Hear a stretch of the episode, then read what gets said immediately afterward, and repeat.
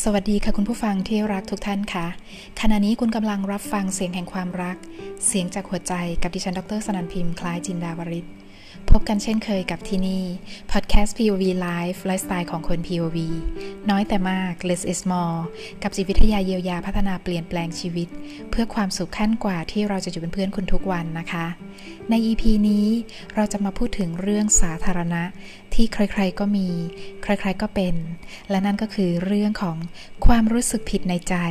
และเป็นความรู้สึกผิดในใจที่คุณ ได้เคยทำอะไรไว้บางสิ่งบางอย่าง บางเรื่องบางเหตุการณ์ ไม่ว่าจะเกิดมานานมากแค่ไหนแล้ว หรือบางเรื่องอาจจะเพิ่งเกิดขึ้น และไม่ว่าจะเกิดนานมากแค่ไหนแล้วก็ตามนะคะ แต่ความรู้สึกผิดนั้นยังไม่เคยหายไปไหน ไม่เคยถูกลบไปจากหัวใจของเรา ยังคงเป็นอนุสรณ์อนุสาวรีย์แห่งความผิดพลาด ผิดบาปตราตรึงอยู่ภายในใจของคุณจนถึงทุกวันนี้ดิฉันคงไม่ต้องพูดถึงว่าแต่ละเหตุการณ์ความรู้สึกผิดของแต่ละคนนั้นมีอะไรบ้าง เพราะมันมีสถานการณ์แตกต่างกันมาก มายเหลือเกิน และแต่ละท่านก็จะทราบดีอยู่ในใจของตนเองอยู่แล้วนะคะ ว่าเหตุการณ์การกระทำที่เคยได้ทำผิดพลาดลงไปนั้น ที่เกิดขึ้นเนี่ยเป็นความรู้สึกที่มันหลอนใจหลอนชีวิตนั้นเนี่ยมีอะไรบ้าง นอกจากนั้นแล้ว แต่ละคนก็จะย่อมรู้ดีที่สุดว่า ไม่ว่าคุณจะพยายามกลบทำเป็นลืมแค่ไหนนั้น หรือกระทั่ง เก็บเป็นความลับ หรือเปิดเผยออกมาให้ใครรู้แล้วก็ตาม แต่ฝันร้ายของความรู้สึกผิดในใจ ที่ทุกคนยังต้องเผชิญเหมือนกันเสมอ มันยังคงแวบแวบแปลบแปลบมันคอยพลุบคอยโผล่หลอนความรู้สึกในใจนั้น มันไม่เคยหายไปไหนสักทีนะคะ และสิ่งที่ดิฉันจะพูดใน EP นี้ก็คือ ผลของชีวิตที่เกิดจากความรู้สึกผิดในใจ ไม่ว่ามันจะเกิดจากเหตุการณ์ใดก็ตามแต่นะคะ หลายท่านอาจจะถึงบางอ้อในวันนี้ก็ได้ว่า ที่ชีวิตเราเป็นแบบนี้แล้วก็ไม่ได้ดังใจนั้นเนี่ยไม่ได้ในสิ่งที่เราอยากได้ ไม่ประสบความสำเร็จ มีชีวิตแบบลุ่มลุ่มดอนดอนขึ้นขึ้นลงลงทั้งที่ขยันสร้างขยันหา แต่เอ๊ะทำไม ทำไมมันไม่ไปไหนมาไหนสักทีนะ บางคนหาได้มากมายนะ แต่รักษาอะไรไว้ไม่ได้เลย บางคนดูเหมือนจะมีทุกอย่างนะคะ แต่อย่างเดียวที่ขาดนั่นก็คือความสุขและความสงบในชีวิต จนทำให้หลายคนเนี่ยถึงกับต้องโทษเวรโทษกรรมกันเลยทีเดียว เพราะสุดท้ายแล้วไม่รู้จะลงเอยที่อะไรดีก็เวรก็กรรมเนี่ยแหละเนาะเราลองมาฟังกันดูว่า เมื่อเราเก็บเมล็ดพันธุ์ความรู้สึกผิดเอาไว้ภายในก้นบึ้งของหัวใจแล้ว แล้วปล่อยมันเติบโตงอกงามภายในก้นบึ้งของคุณมากๆเนี่ย มันจะเป็นยังไงกันบ้าง และความรู้สึกผิดนี้ มันก็เป็นเมล็ดพันธุ์ที่ทนทานแบบที่เรียกว่า งอกงามได้ ท่ามกลางทะเลทรายกันเลยทีเดียวนะคะ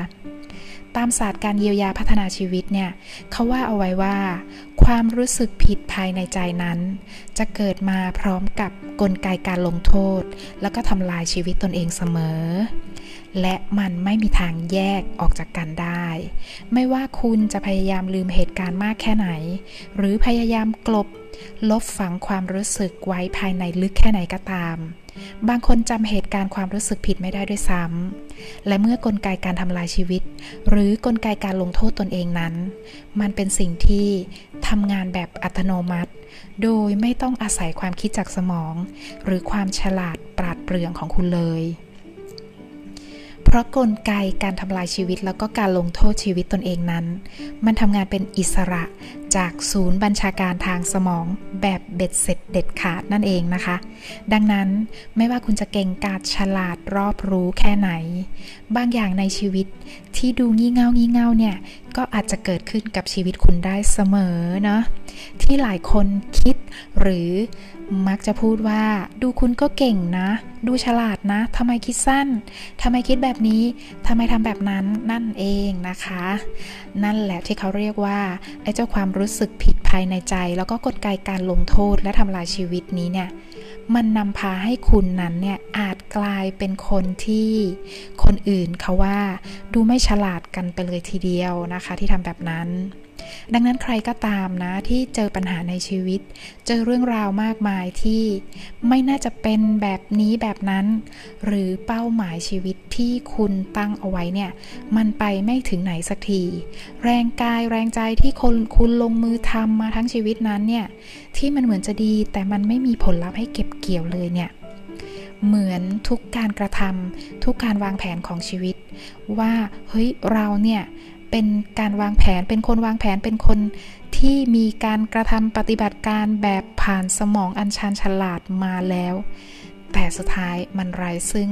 ผลลัพธ์ตามคาดนะคะ ชีวิตที่ใฝ่ฝันปรารถนานั้นเนี่ยมันห่างไกลเหลือเกิน ที่น่าเจ็บใจมากกว่านั้นนะ มันคือเหมือนสิ่งที่อยากได้เนี่ย มันจะลอยอยู่ตรงหน้านะ แต่เราไม่เคยคว้าไว้ได้สักครั้งสักทีเนี่ยแหละที่น่าเจ็บใจที่สุดนะ สุดท้ายนะคะ ตามที่ว่ามานะหลายคนบอกว่ามันเป็นเวรเป็นกรรม แต่ในความเป็นจริงนะดิฉันจะบอกว่าใน EP นี้เราจะไม่พูดถึงเรื่องเวรเรื่องกรรมนะ ดิฉันอยากจะบอกคุณว่า คุณกำลังตกอยู่ในวงจรของความรู้สึกผิด กลไกการลงโทษแล้วก็ทำลายตนเอง ที่มันครอบงำชีวิตเรามากกว่าเวรกว่ากรรมซะอีกนะคะ สิ่งนี้มันนำพาชีวิตคุณไปในทางที่คุณไม่ปรารถนาโดยที่ไม่รู้ตัว ถ้าคุณไม่เชื่อ หรือคิดว่ามันเป็นไปไม่ได้อะลองพิจารณาชีวิตคุณเองดีๆนะคะว่า คุณพยายามทำอะไรมามากมายแค่ไหนแล้ว ด้วยความเก่งที่คุณมีประสบการณ์ที่คุณเป็นเลิศมาทำไมชีวิตคุณยังไม่มีความสุข ทำไมชีวิตคุณยังขาดความสำเร็จที่ยั่งยืน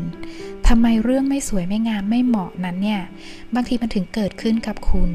ทั้งๆทที่คุณก็ เอ๊ะ คิดเป็นนะ ดูดีนะ มีความพร้อมสับทั้งทางสมองร่างกายทุกสรรพสิ่ง ก็น่าจะมีชีวิตที่ดีกว่าที่ควรจะเป็น จนทำให้คุณเองก็งงนะบางที นอกจากคนอื่นงงแล้วตัวเราเองก็ยังงงว่า เอ๊ะทำไมชีวิตมันเป็นอะไรหรอ มันแปลกจัง โชคชะตาเล่นกลอะไร ก็กลับมาที่โชคชะตาอยู่ดีนะคะ ลองเปิดใจพิจารณาชีวิตที่ดำเนินไปด้วยการใช้หลักการแนวทางตามศาสตร์ของการเยียวยาพัฒนาของ psychology of vision หรือ POV ดู ลองมาพิจารณาไปพร้อม ๆ กันดูสิคะว่า เราอาจจะ ได้ตระหนักบางอย่างที่เราไม่เคยรู้ หรือที่เรียกว่าเป็นความลับแห่งชีวิตนั่นเองนะคะ นอกเหนือจากที่กล่าวมาแล้วนะคะ หากเรานึกไม่ออกเลยนะ จำก็ไม่ได้ว่าเคยทำอะไรผิดพลาดมาบ้าง หรือไม่รู้สึกได้ว่ามีความรู้สึกผิดใด ๆ ในชีวิตในใจก็ตามเนี่ย ซึ่งดิฉันก็เห็นหลายคนเป็นแบบนี้นะ พอให้ลองนึกถึงความรู้สึกผิดในใจ ที่ตัวเองมีหรือเก็บฝังเก็บงำมาเนี่ย หรือฝังใจว่าผิดหน้าละอาย ก็หาไม่เจอนึกไม่ออก นั่นเป็นเพราะเราชินกับการใช้ระบบสมองมากเกินไป มากจนลืมลืมใจภายในของตัวเองนะคะ หนักไปกว่านั้นนะ บางคนบอกว่า ก็ตอนนี้โตแล้วเป็นผู้ใหญ่แล้วเข้าใจอะไรทุกอย่างแล้ว จึงไม่อยากพูดถึงเรื่องเก่าๆที่ผ่านมาว่าอย่างนั้นเนาะถ้าคุณเข้าใจทุกอย่างด้วยเหตุผลที่ว่าเพราะคุณโตแล้วเป็นผู้ใหญ่แล้วเนี่ยดิฉันจะบอกว่า ศาสตร์ของการเยียวยาเนี่ยเราไม่ได้คุยกันด้วยระดับสมองหรือวัยวุฒิที่โตขึ้น เราไม่ต้องใช้สมองคุยกันเลยนะคะ เราใช้จิตแล้วก็ใช้ใจภายในร้อยเปอร์เซ็นต์คุยกัน ถึงความเป็นจริงที่มันเกิดขึ้น และเป็นสิ่งที่ไม่เคยย่อยสลายเลือนหายไปไหนจากชีวิตเราเลยนะคะสำหรับคนที่ค้นหาเรื่องราวความรู้สึกผิดของตัวเองไม่เจอนะเราลองมาพิจารณากันแบบนี้นะคะ ว่าคุณเป็นคนที่ชอบทำตัวเป็นผู้เสียสละหรือเปล่า หรือการเสียสละหรือกลไกผู้เสียสละ หรือความตกเป็นเหยื่อ การเป็นเหยื่อก็คือ คุณเป็นคนที่มักจะยอม มักจะเสียเปรียบถูกเอาเปรียบถูกเขาโกง ถูกเขารังแก มักจะต้องฝืนใจสละอะไรต่อมีอะไรให้ใคร แบบไร้เหตุไร้ผล อยู่บ่อยๆ หรือเปล่า พูดง่าย ๆก็คือ คุณเป็นคนที่เป็นคนดีที่เขาเรียกว่าดีเกินไป แต่ไม่เคยได้ผลของการเป็นคนดีกลับคืนมานั่นแหละค่ะที่เขาเรียกมีชีวิตอยู่ในวังวนกลไกการเป็นผู้เสียสละ หรือตกเป็นเหยื่อนั่นเองนะคะ และถ้าคุณเป็นแบบนี้ นั่นเท่ากับว่า ชีวิตคุณก็ถูกขับเคลื่อนด้วยกลไกความรู้สึกผิดภายในใจ ที่คุณจำไม่ได้ หรือคุณไม่รู้ตัวด้วยซ้ำเพราะกลไกการเสียสละ และการตกเป็นเหยื่อนั้นเนี่ยมันคือดอกผลมันคือลูกๆของกลไกการลงโทษ แล้วก็การทำลายตนเองนั่นเองนะคะ ถึงตอนนี้หลายท่านอาจจะพอนึกออกบ้างแล้วว่า มีความรู้สึกผิดใดที่เก็บไว้ภายในใจบ้าง และ ถ้ายังหาไม่เจอนะคะสำหรับท่านที่ยังหาไม่เจอเนี่ย คุณสามารถมาค้นหามันให้เจอได้ในห้องเรียนเยียวยากับดิฉันแบบตัวเป็นๆก็ได้นะคะ แล้วคุณก็จะได้ตื่นกับชีวิตคุณว่าเคยมีเรื่องแบบนี้เกิดขึ้นด้วยหรอเนาะวิธีเช็คอีกประการหนึ่งนะคะ ถ้าคุณสามารถค้นหาว่าตนเองเนี่ยมีกลไกความรู้สึกผิด คืออยากรู้ว่าตนเองมีความรู้สึกผิดในในชีวิตไหมเนี่ย สังเกตแบบนี้ค่ะ คุณเป็นคนที่ชอบตำหนิ ต่อว่า ต่อขานเรียกร้องโน่นนั่นนี่จากใครบางคนในชีวิตคุณไหม ถ้าคุณมีพฤติกรรมหรือนิสัยประมาณนี้ ที่ว่าไปตะกี้นะคะ ศาสตร์การเยียวยาเนี่ยเขาว่าเอาไว้ว่า คุณที่เป็นแนวแนวนี้ ก็มีกลไกความรู้สึกผิดขับเคลื่อนชีวิตอยู่ภายในเช่นกัน และคุณฟังแล้วคุณอาจจะงงว่า มันเป็นเพราะอะไรอะ่ะ มันใช่หรอ มันก็เพราะว่าหลักทฤษฎีหนึ่งเนี่ยเขาว่าเอาไว้ว่า การว่าคนอื่นเนี่ยหรือตำหนิตัดสินคนอื่นเนี่ยมันก็คือการตำหนิต่อว่าตัดสินตนเองนั่นเองนะคะ หรือที่ภาษาเยียวยาเนี่ยเขาเรียกว่าเป็นการ projection ก็คือการเอาสิ่งที่เป็นตัวตนภายในของตนเองเนี่ยออกมาให้กับ คนที่อยู่ภายนอกรอบตัวเรา แล้วเราก็ตราหน้าว่าคนรอบตัวเราเนี่ยเป็นแบบนั้นนั่นเองล่ะค่ะ เวลาที่เรารู้สึกผิดนะ เราจะโทษตัวเอง แต่หลายคนนะคะ บางคนเนี่ยโทษตัวเองไม่เป็นทั้งที่ใจภายในนะรู้ว่าตัวเองผิด ดังนั้นเวลามีเรื่องมีปัญหาสิ่งที่ทำได้ง่าย ๆเลยนะ บางทีง่ายจนตัวเองก็งง แบบที่เขาเรียกว่าพาน นั่นก็คือโทษคนอื่นตำหนิตัดเพาะต่อว่าคนอื่น นั่นยังไงล่ะคะ หลักการนี้มันสำคัญนะคะไอตัว projection เนี่ย สำคัญที่เราจะต้องรู้ ต่อไปหากเรากำลังจะพลั้งปาก ด่าว่าตำหนิหรือต่อว่าอะไรใครเนี่ย เราก็จะได้รู้เท่าทันว่าเฮ้ยนี่ ฉันกำลังจะอ้าปากว่าตัวเองอยู่นี่นาเนาะและเมื่อคุณรู้เท่าทันตัวเองแล้ว ก็จะทำให้วิธีการบริหารจัดการสถานการณ์ของคุณเปลี่ยนไปในทางที่ดีกว่าที่ควรจะเป็นนะคะ มาถึงตรงนี้ คุณได้รู้แล้วว่า ความรู้สึกผิดที่เก็บซ่อนเอาไว้ภายในนั้น มันคือมหันตภัยร้ายของชีวิตดีๆนี่เองนะคะ และถ้าคุณรู้แบบนี้แล้วเนี่ย คุณไม่ต้องรอพิสูจน์นะว่ามันจริงหรือเปล่า อย่าเสียเวลาชีวิตมาเล่นกับกลไกการลงโทษ แล้วก็ทำลายชีวิตตนเองเลยค่ะ ถ้าคุณกำลังฟังอยู่นะคะ ดิฉันมีกิจกรรมเล็ก ๆ ให้คุณได้ทำเอง ได้เยียวยาตนเอง เยียวยาความรู้สึกผิดในใจ ไม่ว่าคุณจะทำผิดมา เพราะอะไรก็ตามหรือทำอะไรมาก็ตามนะคะ จงอย่าปล่อยให้วงจรการทำลายชีวิตตนเองนี้ พาชีวิตคุณลงเหว หรือไปในทางที่คุณไม่ต้องการไปมากกว่านี้ แบบงงๆ แล้วเราก็จะทำการเยียวยากันด้วยตัวเราเอง แบบง่ายๆ จากขั้นตอนออนไลน์ที่ใครๆก็ทำได้ ซึ่งเป็นเพียงเสี้ยวหนึ่งนะคะ ต้องบอกว่าเป็นเสี้ยวหนึ่งของกระบวนการเยียวยา ที่ถ้าเมื่อเปรียบเทียบกับการเข้าเวิร์กช็อปแล้วเนี่ยเป็นเพียงเสี้ยวเสี้ยวมือเดียวนะคะ ให้คุณอยู่ในที่สงบนะคะ ไม่ถูกรบกวน ถ้าจะช่วยให้ดีขึ้นก็คือมีดนตรีบำบัดคลอไปด้วย และจากนั้นให้คุณอยู่กับสมาธิ จะให้ดีก็ให้หลับตานะคะ เมื่อคุณพร้อมแล้วให้คุณค้นหาเรื่องราวที่เป็นสาเหตุของความรู้สึกผิดในใจ เป็นเรื่องใดก็ได้ ขอให้คุณเลือกเอามาเรื่องเดียว เรื่องใดเรื่องหนึ่ง ขอให้ทำทีละเรื่องนะคะ ทีละเหตุการณ์นะคะ ค้นหาเรื่องราวสถานการณ์ที่คุณต้องเสียสละ ต้องให้คนอื่นจนมากเกินไป จนลืมตัวเอง ทิ้งตัวเอง ถูกเอาเปรียบ ถูกโกง จนคุณเองแทบไม่เหลืออะไรในชีวิตสถานการณ์ที่คุณมีแต่ให้ และแน่นอนในสถานการณ์เหล่านี้นะคะ มักจะมีคน ที่คุณรู้สึกไม่ชอบไม่พึงพอใจอยู่ด้วย สถานการณ์เหล่านั้นคืออะไร ขอให้เลือกมาสักสถานการณ์ใดสถานการณ์หนึ่งนะคะ ตอนนี้คุณเห็นอะไร เห็นใครบ้าง เมื่อคุณเจอหรือจำสถานการณ์ประมาณนี้ได้แล้ว คุณเห็นมันแล้วในมโนภาพของคุณ และแน่นอนเมื่อคุณเห็น คุณรู้สึกแย่ รู้สึกละอาย กระอักกระอ่วนกับสถานการณ์แบบบอกไม่ถูก เพราะมันเป็นสถานการณ์ที่ไม่อยากเผชิญ ขอให้คุณอยู่กับสถานการณ์นั้นให้ได้ อย่ากลบ อย่าฝัง หรือผลักมันกลับลงไปที่เดิมนำมันขึ้นมาอยู่ในห้วงความคิดของคุณ จินตนาการว่าสถานการณ์ เหตุการณ์ผู้คน อยู่ตรงหน้าคุณ ตรงหน้าที่เฉียงเฉียงไปทางด้านซ้ายของคุณ คุณหันหน้าไปมอง จากนั้นขอให้คุณเปิดหัวใจ ตั้งใจและตัดสินใจตั้งแต่คราวนี้วันนี้ว่า คุณจะไม่เอาสถานการณ์นี้ มาเป็นกับดักเป็นหลุมพรางนำพาชีวิตคุณให้ลงเหวอีกต่อไป คุณตัดสินใจที่จะเดินไปข้างหน้า ขอให้คุณ หันหน้าไปข้างหน้า พาชีวิตคุณเองเดินก้าวไปข้างหน้า ตอนนี้ขอให้คุณเห็นตัวเองกำลังเดินผ่านเหตุการณ์นั้น สถานการณ์นั้น ที่อยู่ตรงหน้าด้านซ้ายของคุณ ให้คุณหันไปตรงหน้านะคะ เพื่อที่จะเดินข้ามสถานการณ์นี้ไป ไปข้างหน้า เพื่อการเป็นผู้ให้และได้เป็นผู้รับในชีวิตที่แท้จริงอีกครั้งหนึ่ง คุณยินดีที่จะเรียนรู้ทุกๆ บทเรียนที่เกิดขึ้นในสถานการณ์เหตุการณ์นั้น ยินดีที่จะแก้ไขความผิดพลาดให้ถูกต้อง ขอเพียงตอนนี้ให้คุณใช้หัวใจ เลือก เลือกที่จะหยุดใช้มันนำพาชีวิตตั้งแต่วันนี้เป็นต้นไป จากนั้นขอให้คุณถามหัวใจเบื้องลึก